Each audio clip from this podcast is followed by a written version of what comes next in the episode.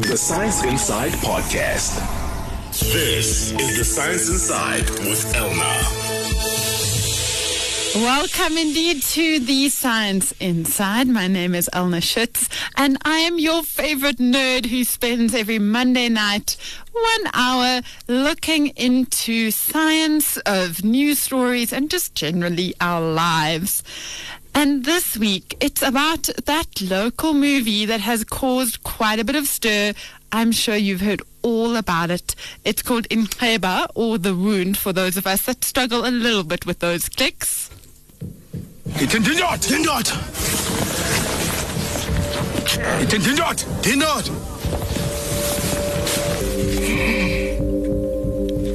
If you haven't heard, the movie is centered around a gay love story on the mountain. Hol- Holani is a factory worker who goes home to the Eastern Cape to help oversee the initiation processes on the mountain. One of the young Xhosa initiates discovers his homosexuality and he is trying to keep it hidden very much much. And this is where the whole story sort of comes from. It's done very well for itself this movie. Nine awards at 44 festivals across the globe and it's won numerous local award nominations. I'm sure you've heard all about it not only because of the content but because of the very strong reactions to this movie.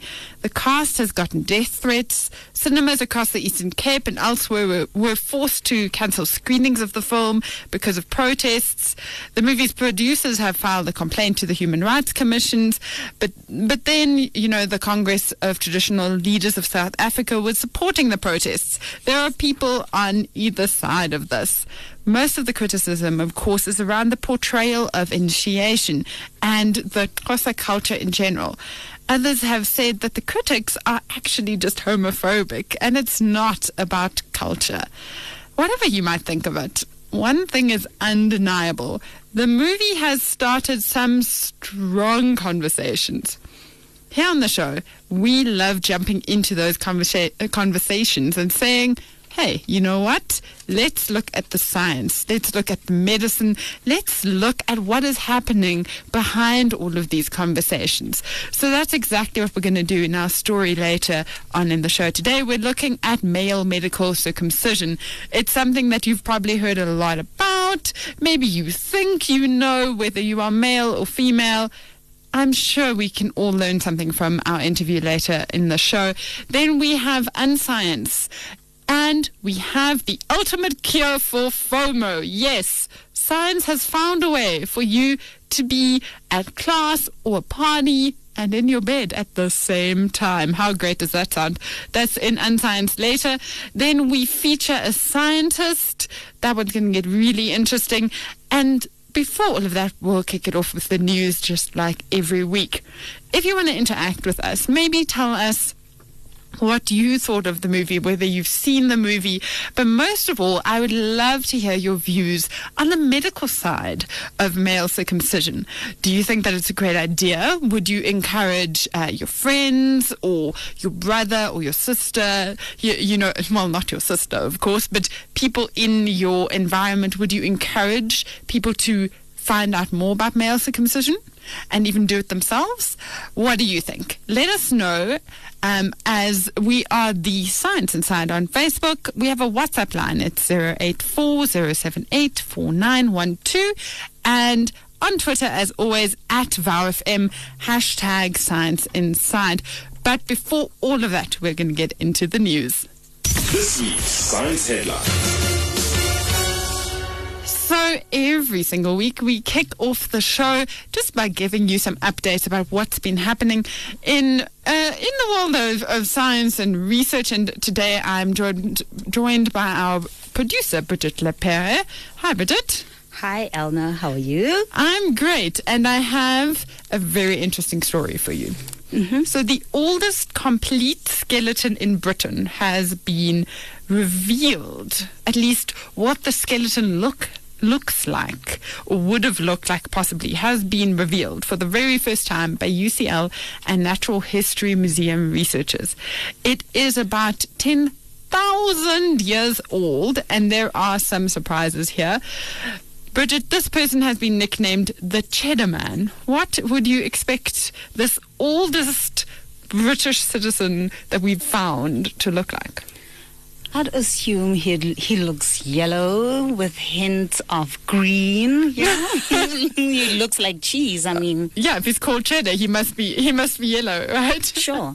Not quite. Even if you weren't thinking along the lines of Bridget, it's still a little bit surprising for a lot of people because apparently the cheddar man had dark colored curly hair and dark to black skin pigmentation but blue eyes, which is not a match that we might naturally think of as British.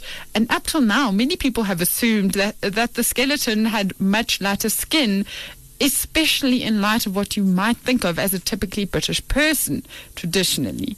But this shows that the idea of lighter skin as a Northern European thing is much more recent than we might think. And this was one of the most challenging human DNA projects to this date because no British individual this old has ever had their genome sequenced. So the the Natural History Museum really had quite something on their hands. wow, this is amazing. So, what else do you know about this cheddar man? Well, we don't know. Eh, we do not know if he liked cheese or not, but we know that he is genetically similar to other Europeans of the time whose DNA have been analyzed thus far. His ancestors were hunter gatherers that most likely moved into Europe at the end of the last ice age, and today it's suspected that around 10% of indigenous British ancestry can be linked back to that very population. Wow, this is very cool. Is this a new skeleton? Actually, it's not. You would think so, but the evidence is new, not Cheddar Man himself. He was found over 100 years ago in a cave at Cheddar Gorge in Somerset, which is, of course, where he gets his name from. So that's quite a long time that scientists have been trying to understand more about him and, you know, other humans that lived at the time. And now, thanks to this very cutting edge technology of DNA and facial reconstruction, we see for the first time the face of this man that lived 300 generations ago. And if you want to have a peek, just look at our social media. We have a picture there for you. Wow, this is really fascinating, Elna. So they got all of this information, all this DNA from a skeleton. Yep. And thankfully, with DNA, you don't need, you know, buckets and buckets of things. If you think of the movies and, you know, some spy steals, uh, you know, a lip print from somebody's glass, you really don't need that much uh, to get somebody's DNA. So all they had to do was get a few milligrams of his bone powder and they drilled a tiny two millimeter wide hole into his ancient skull. And thankfully, the cool conditions of the cave that he was found in means his DNA was unusually well preserved, and they were able to find out enough to tell not just some of his genetic characteristics, but do a facial reconstruction. So I think the story is so amazing because just looking at that picture, it looks so different to what you and I not only expect, but maybe are used to. And for me, it really reminds me that the history of humans is so much more complex than black and white and what people, you know, might think, Northern European or African or American. Science is so much more complex. And in the end, we're all human, even if our nickname is Cheddar Man. What do you have for us, Bridget? Well, in this week's news story, scientists have succeeded in growing the first human egg in a lab. Okay, so we obviously know that you can fertilize eggs, but growing them from scratch? Yep, so this is done through. Um, they harvest uh, some um, ovarian stem uh, stem cells, and then from there they can reproduce an, an egg and grow it in the lab. And yeah, they've done it. Okay, so this is the first time it's been done on humans. Yes, this is the first time it's been done on humans, but they've previously carried out this um, this kind of procedure on mice before, but never uh, with human eggs. Okay, so growing them I can understand. We've grown all kinds of different cells, but will they work the way they should? Well, um, you know, it's still unclear whether the eggs will be healthy enough and normal to carry through the whole procedure of fertilizing the eggs with uh, sperms. But um, yeah, there are possibilities. And um, however, a, a, stem cell biologist, Carl Orwig, who was not involved in this study, uh, says this is a great breakthrough and it is beneficial for patients who might need this in future. Okay, so is this just for women who are struggling with infertility, or who is this for? No, it's not. It's not for that only. Uh, it's uh, women who have been uh, who have undergone chemotherapy. It's girls who have not reached puberty as yet, so uh, they may harvest the um, ovarian tissue at um, a stage before they start uh, chemotherapy, and then they may use the, um, the the tissue at a later stage when the child is uh, mature enough to be a woman and carry a child, and they use the very same tissue to reproduce. That sounds amazing if that's possible, but it also sounds a little bit risky. Yeah, it is uh, quite risky because um, people are, uh, well, when you do um, retransplant the tissue back into the human body, it poses dangers of reintroducing the, the cancerous cells as well. That makes sense because in the end, it is still you and your cells. Um, but are there any other problems around this? Well, there are some other scientists who are a bit concerned because usually. Um, in the human body, it takes about five months to, um, you know, produce an, an egg and for it to grow naturally. Uh, but with science, these scientists, they've grown the eggs over 22 days only. So sometimes scientists are concerned that this could result in abnormal cells and they could not carry out, um, you know, reproduce healthy children in future. Mm, I suppose we can only really know once these studies progress to another level. What is the future like with this? Uh, well, they are uh, they are working on improving the process with hopes of um, you know fertilizing the eggs uh, at a later stage with with sperm, but um, they have to obviously get some um, approval from um, the people that they work with. So um, they're not ready yet to reproduce a pregnancy, but this is really uh, groundbreaking work. Okay, so for now they're just studying it, but who knows? In future, people who had no chance of having a baby could, and their egg was actually grown in a lab. True. That sounds crazy. I'm always so surprised by our news stories of just how every single day we are getting further with science. We are learning new things. And it's, it's really incredible because it changes people's lives. This isn't just some study. This might be the answer to some person who now thinks they'll never get children. How exciting is that? That was our news but up next, to snip or not to snip, we get into the medical side of male circumcision. This is the Science Inside with Elna. It is indeed. My name is Elna Schutz and welcome to the show. Remember, you can find us on Facebook as The Science Inside. Tweet us at VowFM using the hashtag, hashtag Science Inside. Remember, we are asking you today about your opinions about medical male circumcision. What do you think about it? And if you have any interesting questions, now is the moment. And we're having these conversations because of all the talk that has started around the movie Inxeba. And it really is sparking a lot of questions around culture, but I want to bring it more to the medical side so that whatever your personal choice is, you know what science is saying. It's always important to just keep that in the conversation. On the line with us now is General Practitioner Dr. Thabani Nkwanyana. Thank you so much for joining us. Elna Schutz and your listeners, good evening. Interesting times indeed. It's so exciting to have you with us and to talk about this topic and to be able to talk about it so openly because it can really affect a lot of people's lives. Let's get into the conversation just by understanding a little bit what do we know? What numbers or statistics are out there about men who get circumcised in South Africa, whatever um, form that might take, both culturally or uh, medically?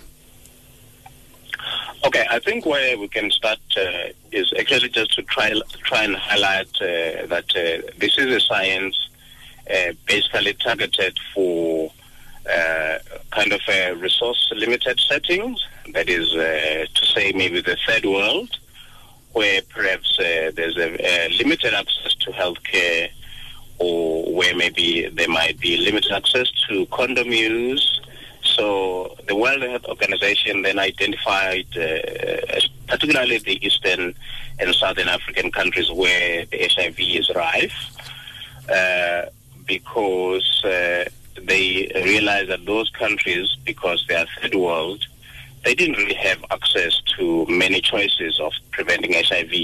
So there is, there is many other uh, uh, forms of preventing HIV that are well established, like condoms. But if you look, if you take this to our settings, we are facing a situation where even access to condoms might be challenged. So that's why this medical male circumcision is very important in our setting.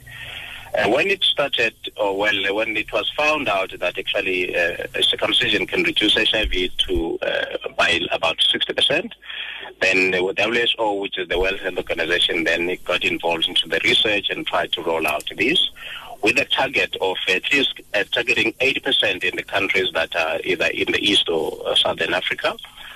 Uh, then it picked up. Actually, I think it uh, targeted about, it, it, got to about 40%, which is maybe about 11 million uh, people.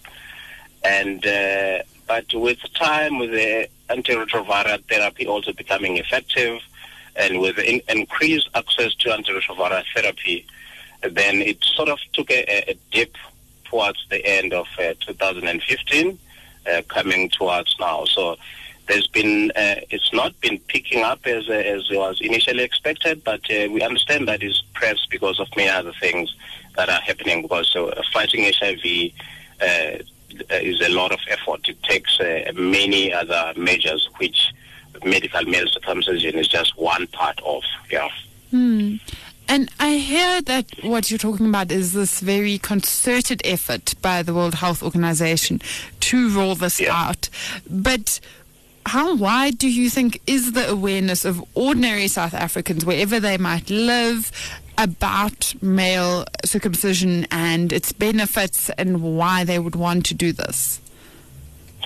Okay, so what is a, what is a, actually just new is the concept that is now what is called your voluntary ma- medical male circumcision. But if you look at, at the countries that we're talking about, circumcision per se, I would say it's always been there, but maybe for different reasons, for cultural and for uh, religious reasons, really. Uh, but it is only in the recent years that has actually been incorporated into the HIV because, like I was saying, that uh, in the year 2000, that's when the the World Health Organization actually discovered that in men that were circumcised, there, there was kind of a reduction in the HIV transmission. So the circumcision as a, as a practice, I would say it's a, uh, it's wide. It's a, every, in, in most of societies it is there. In other societies, it has fallen off and is, is needing to be revived uh, if it, if we are to target the HIV uh, uh, concept.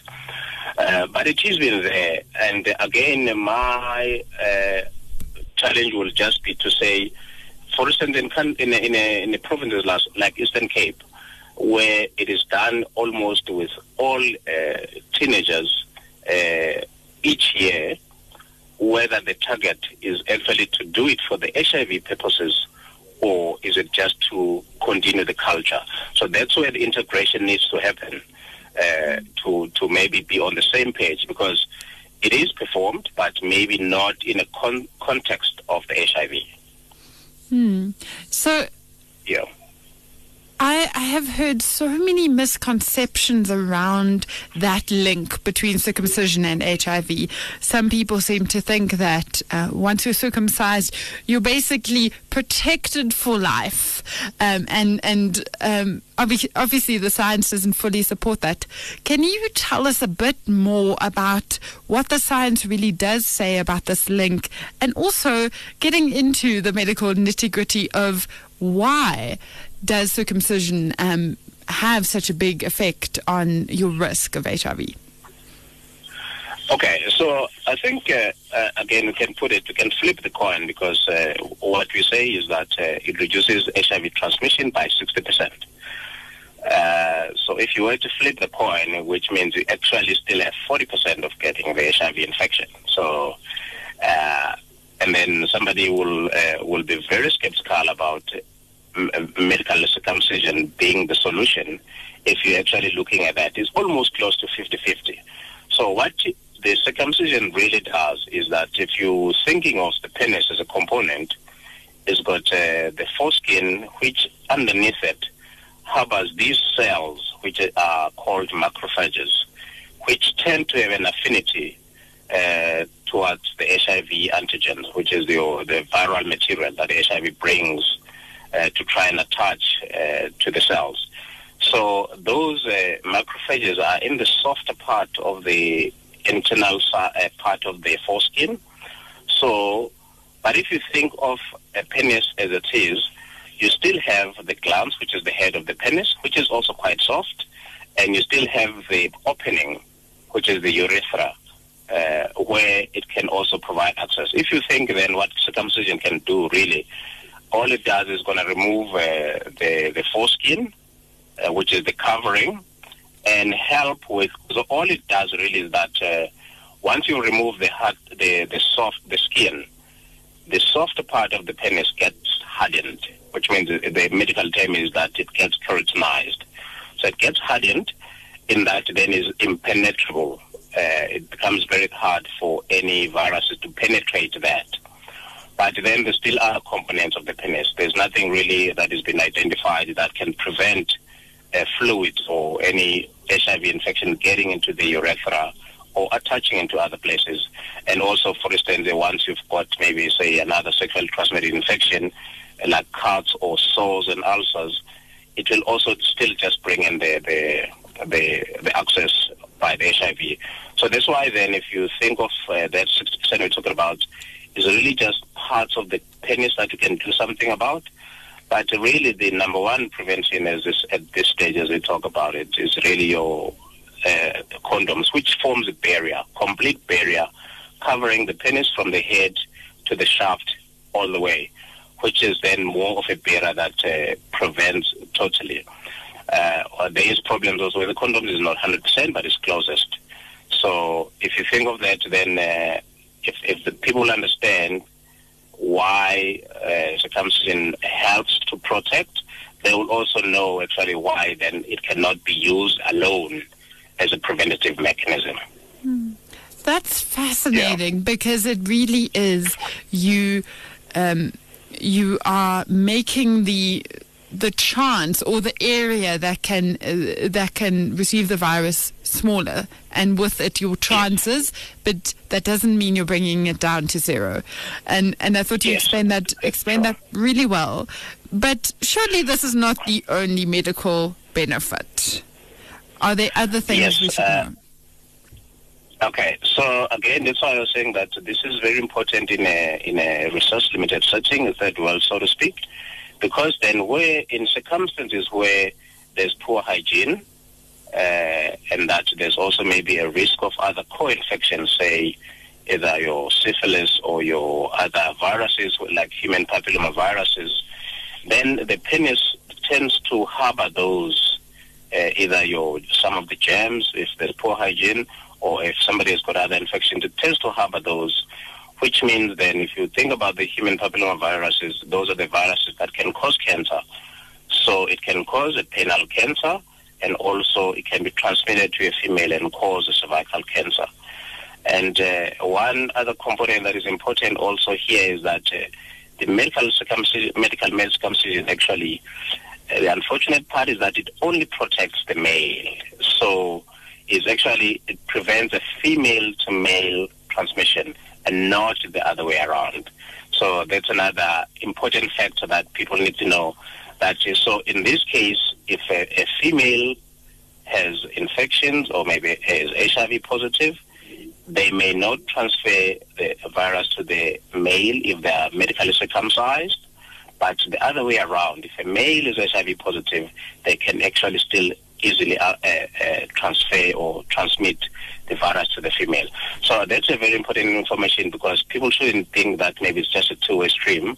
It's actually kind of a one-way stream, which actually means for most females, uh, you cannot rely on the fact that your your partner is circumcised. Uh, actually, you have to do more than that. Hmm.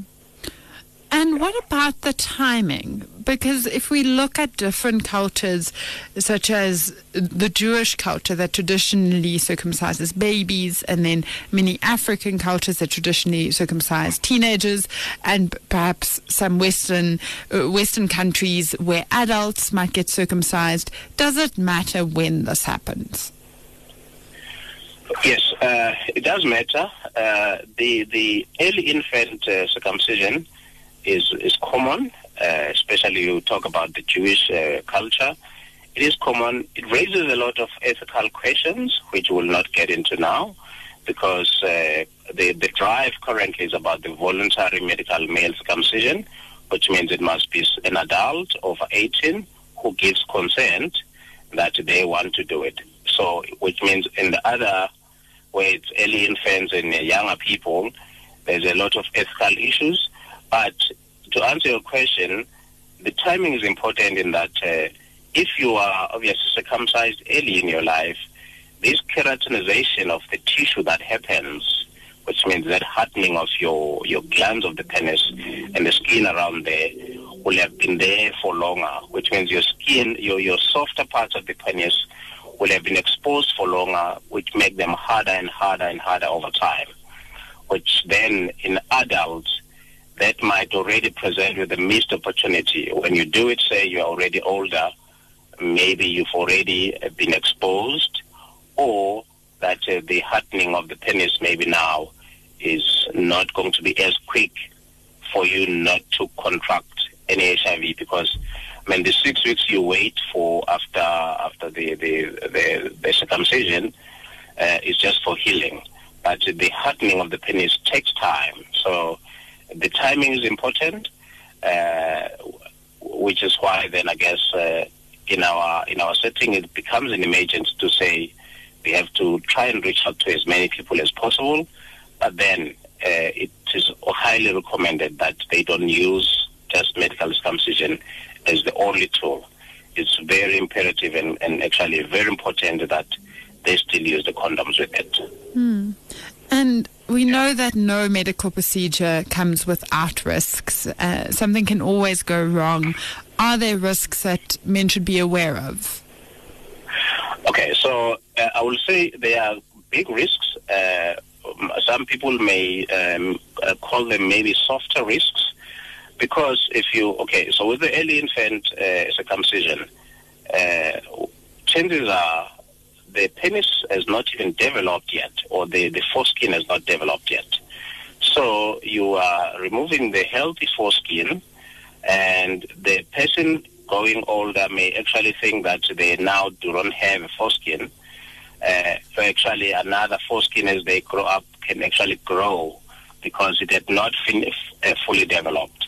But that's one part. Then the other part with adults, which can also happen even with the younger people, this is a this is a, a, a foreskin is what carries all the nerve endings that are important in a sexual intercourse. So that's why I was saying that this is perhaps what is seen as a softer tissue.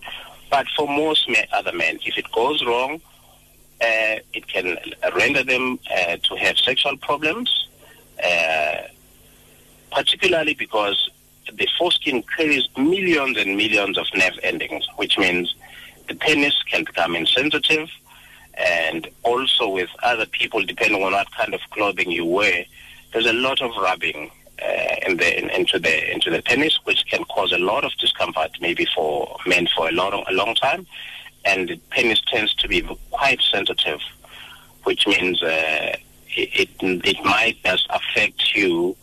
Uh, in terms of, say, maybe your family, your your sexual life, Eh, but again, I guess the target current is that the HIV is perhaps bigger, But for some people, maybe that is more important that actually their sexual health is also preserved. So the main side effect is really that you're killing the nerves or taking the nerve endings away. You're lucky if there's some left, but you actually may not perhaps enjoy to the same level the sex that you would with with the foreskin. Hmm. Now that we've Yeah. spoken through some of the the benefits, the medical benefits, and also the risks, what are your overall views about whether this is something that most men should consider? Well, uh, I, I I really think that uh, uh, if if there's a, there will be maybe a certain kind of man, if if uh, your lifestyle, uh, you know uh, how you you carry your lifestyle, and you're not really worried about uh, getting into uh, many sexual contacts with uh, people that maybe you don't know their HIV status. I, I- don't, unless if really your your foreskin is a problem, and that you've got some because there can be some medical conditions that uh, affect the foreskin. I, I wouldn't say it's something that needs to be removed routinely because I mean it, it has its purpose, it has uh, it has its functions. Uh, but obviously, for men or maybe where people are not sure whether they will be able to, uh, I don't know uh, how to put uh, it uh, correctly without uh, sensationalizing it, but uh, I think it comes down to really lifestyle and how you carry yourselves. Because if you you think that maybe you're gonna have many sexual contacts and maybe with the people that you either know or not know about their HIV status, I'll say then it is it is something that you can you can go for. Or maybe if you think you're not gonna, uh, maybe your hygiene is compromised for whatever reason, or that you think you are you are you are, you are living a, a risky lifestyle that gonna expose you to these infections. But other than that, it's really a purely healthy uh, part of, of of the penis, uh, healthy tissue that if well maintained, well cleaned, poses no problems, and uh, if uh, it's got no infections, poses no problems, except if maybe uh, in a, in a few men where you get what is called uh, phimosis, where maybe the the foreskin gets tighter and it, the man is unable to open it uh, during the sexual intercourse. In that case, then it might need to be removed. But uh, again, I'm saying this uh, being careful because we're in a country where there's a high prevalence of HIV. So you don't want to also send a wrong message that people shouldn't go for circumcision because we are kind of in an emergency situation. Hmm. Yeah, I hear you. Yeah. We've been talking to Yeah. to Dr. Thabani Nkwanyana, a very well-rounded conversation, I think, about medical male circumcision, not just looking at one side, just the benefits or just the risks, but really, uh, really very, very well-rounded and very wholesome, I think. Thank you so much for talking to us. Thank you very much. You're welcome. We are going to continue the show in just a second. If you missed this conversation, you just tuned in and thought, what? We're talking about male circumcision. I want to know more. Make sure that you catch our podcast. It's on journalism.coza forward slash science.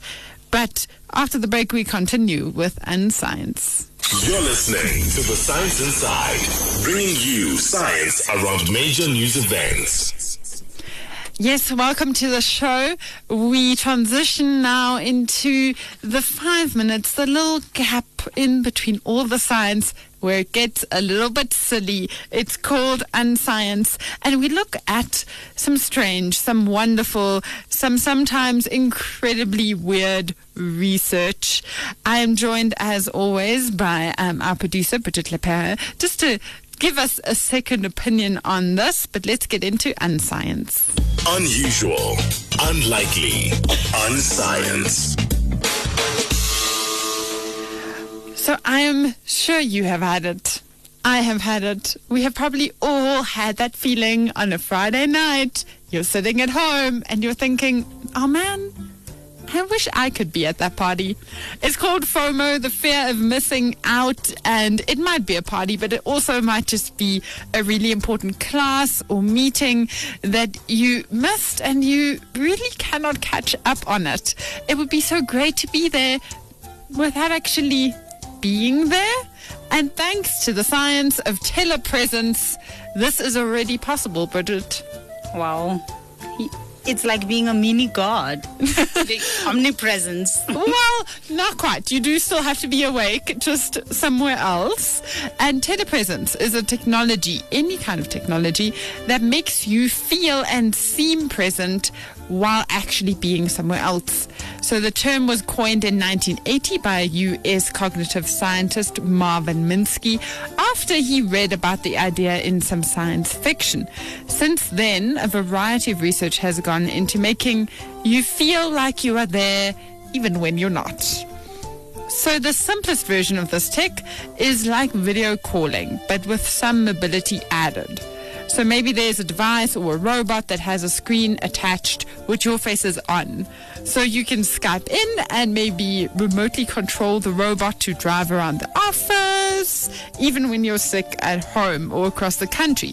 So you'd still be able to see and contribute to all the meetings or chats around the coffee pot, even though obviously you wouldn't be drinking any coffee. So I can imagine quite a few students who would love a telepresence robot to attend early classes for them while they're still sitting in bed all snugly. But I don't think the lecturers would quite appreciate it. I don't think so. So the thing is, this kind of tech has been used for some quite cool things. So there have been newborn babies that have met their dads who are away in the army, and kids who are in hospital who are able to attend school remotely that way. But if that's not enough for you, there's a new product called the Chameleon Mask, and it's taking this to a whole new level. They decided that telepresence still needs a more personal touch. So, Deputy Director Sony uh, of the Sony Computer Science Laboratory, Jun Rekimoto, is calling it the human Uber. Like before, you are present remotely through a video link of your face, except that this time you are attached to an actual person. These so called, called surrogates are walking around with, yes, a screen on their face with your face on it. They have a headset that shows them not only what is in front of them, but also signals that you give them. So maybe you uh, lift your hand and you show them to open the door or raise their hand in class, and they'll do it. wow, this is some form of laziness. it just takes laziness to another level. Yeah, except for the surrogate who's walking around being you.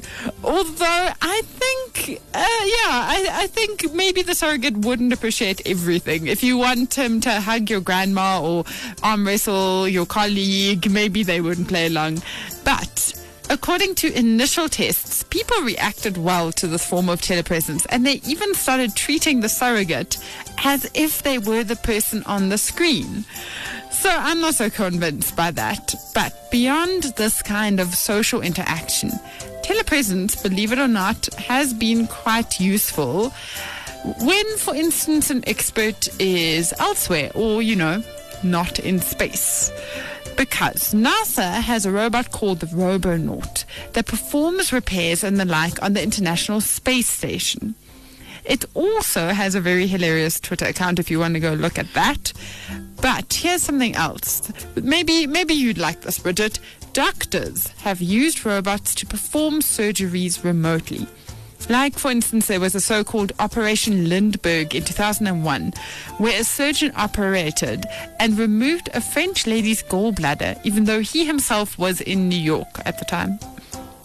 I don't think this would suit me very well. What if the battery dies? what if there's a power surge? What happens then? Exactly, it is pretty scary. Um, these cases are usually done through a virtual reality set on the one side, so you can imagine the surgeon or or the uh, the engineer having his hands in sort of gloves with lots of sensors on them, and when he moves, so does the robot on the other side. And of course, usually there's a human on that side to just check that everything's okay.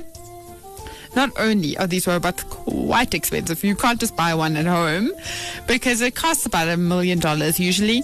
You also, as you said, Bridget, have to be very, very sure that your internet or other kind of connection is going to be very stable. So they do make quite sure.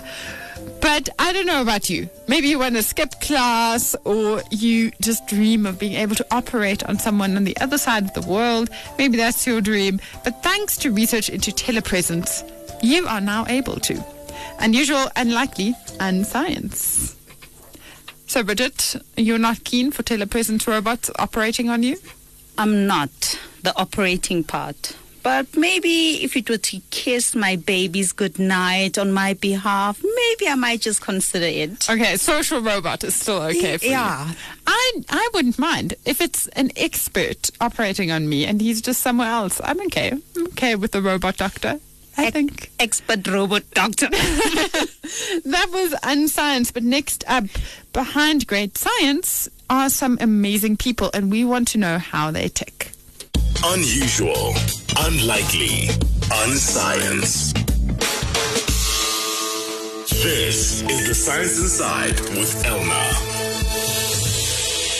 Here on the show, we love talking science, but behind science are humans, scientists who have their own story and their own passion about why they have chosen to spend their lives researching what they are researching.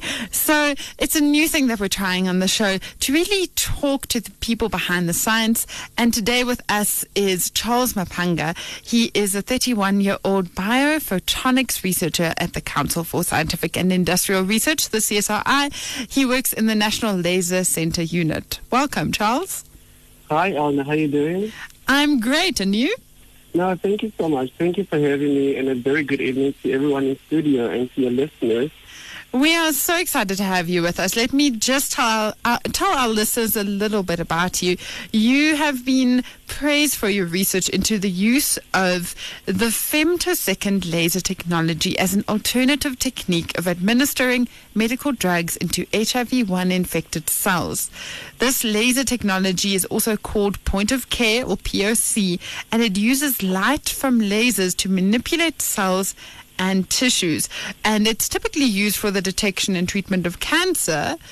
But this time it was used to look more closely, as I was saying, at HIV infected cells and investigating whether they can be treated by the means of this point of care technology. And Charles and his team at the CSRI conducted research exploring the possibility of this to help alleviate the medical and economic burden of HIV in, uh, in society. So it's something very exciting and something that our Yes, country definitely. needs. We were talking earlier on the show about the link between HIV and circumcision, and it just shows you again how we need all of our brightest brains on this. But Charles, before we get into your exact work, what led you into science? You know, Elna, if I had to tell you the truth, like uh, normally they ask me this question, and I always talk about, you know, like growing up in the village. It's this thing that, for me, I think I was just stuck with the love and the passion for maths, for physics, and for biology. It's not like there was something outstanding that maybe I saw from someone or I saw on TV. I think just for the fact that I had so much love for maths, physics, and biology, I think it's something that kept me going. And I think, you know, like growing up in the village, I mean, people always say that those are the most difficult subjects ever. And people can actually even discourage you from following those uh, kind of subjects. But then, I mean, for me, it was a case that, I mean, since most people are believing that this thing is impossible, I mean, I can do it. I mean, if I love something, I don't need somebody to actually confirm that, okay, this is, this is for you, this you can follow. So I just went with my heart and I just pursued it. And as you know, they say the rest is history. Hmm. And you didn't just finish school. You actually completed matric at the age of 16, which is quite, quite incredible. I've got to tell you, for anyone in any in any situation, especially growing up in a, in not the easiest background. Tell us a little bit about what you attribute the success to. Can I tell you the reason why I actually finished early? Um, I grew up with a lot of cousins. I mean, I had so many, so many cousins, and then we were living in the same house. So they happened to go to school first before me. So it was that thing that you always you want to come back home and try to be the teacher to the other ones that are not going to school. So they gave themselves time to actually teach me how to read and write before I could actually even start school. And I still remember very well that in the village, you know, back in the days, uh, during like the last day of school, you'd be allowed to bring in like your, your siblings, your younger siblings, just to introduce them to the school. So I used to go to school with my cousins quite a lot uh, before I could actually even start school. So when I started school in 1992, 1992, I was actually only five years old. And then I turned six during the year. So but then by that time, I actually already knew how to read to write, like your basic things, like your mother, father, grandfather. So the other thing that happened, I think that fast-tracked me also to actually finish my matric uh, faster, is that I did uh, my grade uh, 7 and 8 in one year. So I went to high school in July. But then I was never an A student. I think I was just a hard worker. well, it certainly is inspiring for those of us who, you know, just scrape through matric perhaps. but getting a little bit more into your actual research, what's, what sparked your discovery into just using laser technology specifically for HIV treatment? I think for me, if there's one thing that I can tell you, Elna, is, Elna, is that, um, you know, HIV infection is something that I always say to people that over the years, you know, as South Africans, it has become something that has affected us directly as South Africans. You know, I mean, we've lost our brothers, our sisters, our mothers, and, you know, our fathers. And given a chance or an opportunity to research on such an epi- epidemic, I mean, the possibility of contributing to making a difference. I mean, the kind of research that we do at the CSIR, it has to be research that, I mean, is going to actually make a difference in the lives of South Africans. And then getting into this research and then feeling that I'm given an opportunity to change somebody's life with my research, I felt like I was honored with that opportunity. I mean, my research that I did, it focused primarily on the possibility of using laser technology and as an alternative drug delivery method, you know. So, but then the approach was to actually then be in the position of being able to reduce the severity of side effects of the oral intake of antiretroviral drugs. But then you must understand that my research was still at an in vitro level. So I mean, research transitions, but in vitro by just doing your research in a petri dish, and then you can have in vivo by then you're starting to do your research in like model organisms, like animals. But then at the early stages of an in vitro level, in my research, then I discovered that I could actually use laser technology as an alternative method to successfully introduce HIV um, drugs into HIV infected cells and still be in the position of reducing the level of infection without actually even killing the cells or stressing them out. That's incredible. Can you tell it's us? Amazing, hey? Can you tell us a little bit more about that process? Uh, you see how the process go about is that in my case, I'm just going to break it down for you, okay? So in my case, I had, I, I normally call them groups, but then in, in research, they normally just call them control groups. So I had HIV uninfected cells, and then I also had a group of HIV infected cells. The reason why I decided to have two groups is because uh, the HIV infected cells, I was infecting them in-house. So if I'm infecting the cells in-house, I need to have a control group whereby I'm going to check if my infection was successful because I don't receive the cells infected already. I infect them in-house. So I also had two groups also because you know the cells, the HIV infected cells, they have the level of taking up the drugs passively without you having to induce them the laser technology. So I decided to have two groups where, whereby I've got like HIV infected cells which were not treated with the laser, and then I also had HIV infected cells which were treated with the laser. By so doing, I wanted to check which level of infection has been reduced faster and successfully compared to the two groups. So in my case, I discovered that the laser-treated cells were able to actually take up the drug, and then the level of infection was reduced faster and at a greater uh, intensity compared to uh, the cells that are just infected and then being introduced with the ARV without enhancing that with the laser. Mm. It's very exciting the findings you've made so far. But what is Thank the you. future of this technology? What could this mean for, uh, you know, the next ten years, even the generations after us? I mean, this technology is applied, I mean, in different fields. I mean, for the fact that you can individually, I, I heard you mentioning cancer earlier on. For the fact that you can actually individually treat cells, that means that you have that possibility of in the future having to treat cells individually. Can you imagine in a case whereby you have uh, a tumorous cell there, or a group of cells that are just un- that are just dividing uncontrollably?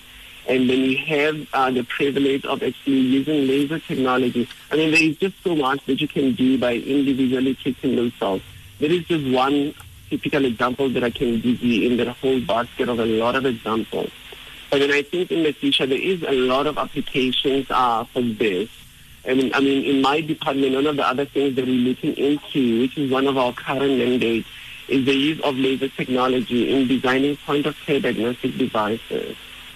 Hmm. That's uh, that is incredible. All the different possibilities. Yeah. But just lastly, Charles, what would you love for younger people, for students, for people who maybe don't really know that much about science or don't feel um, like science is for them? What do you want them to know about what you've done and, and also just about science in general? You know, one thing that I can tell the young people is that it's normally something that I repeat all the time, and normally I focus it on the people that are from disadvantaged areas because those are the people that I feel like I can relate to. There is so much that you can do in the field of science, you know? And the first thing that I always tell them is that you need to pass the matric very well. Pass the matric, like give yourself time to study, pass the matric very well, and then there's always people that are willing to help you out. I mean, if you if you're doing very well, even companies like Council for Scientific and Industrial Research, where I'm working, if you pass the matric very well, they even have I mean that they can give you after passing your undergrad. They can still give you an intern- internship position. You know, I mean, it's definitely that if you put so much work into one thing that you believe in, I always believe this in my own ideology. I always believe that if, put, if you put in so much hard work into something, there will always be people that are willing to help you out and take you a step further. Charles, thank you so much for joining us. That was Charles Maphanga, really trying to inspire us not just about science, but about the people behind it. Thank you so much. Thank you, Emma. Have a nice evening. You too. We are still on the Science Inside. This is The Science Inside with Elna. That's the show for today, and we've had a little bit of everything. We've had unscience about, uh, you know, FOMO and um, and being in a place you're not because of robots. But then we also heard about males, male medical circumcision and both the risks and the benefits, which was a very interesting conversation. And now, lastly, looking at the scientist behind the science, Mr. Charles Maphanga, and Today was a really good one, I think. If you want to catch the podcast, it's on journalism.coza forward slash science. Big thank you to all of our guests featured on the show, including Mr. Charles Maphanga and Dr. Thabani Nkwanyana. Our team behind the scenes is, of course, production by Bridget Lepere and tech by Kutlana Sarame. And in case you didn't know, the Science Inside is in fact recruiting. So your name could be on this list. Your voice could be on the radio. Find us on Facebook as The Science Inside or Twitter as Vow FM and just just send in your contact details, send in your application, and who knows, Science Radio could be your next thing. The Science Inside is produced by the Wits Radio Academy, funded in part by the South African Department of Science and Technology. My name is Elna Schutz, and I will be back with you next week. The Science Inside, Monday from 6 to 7 p.m. on Power FM 88.1.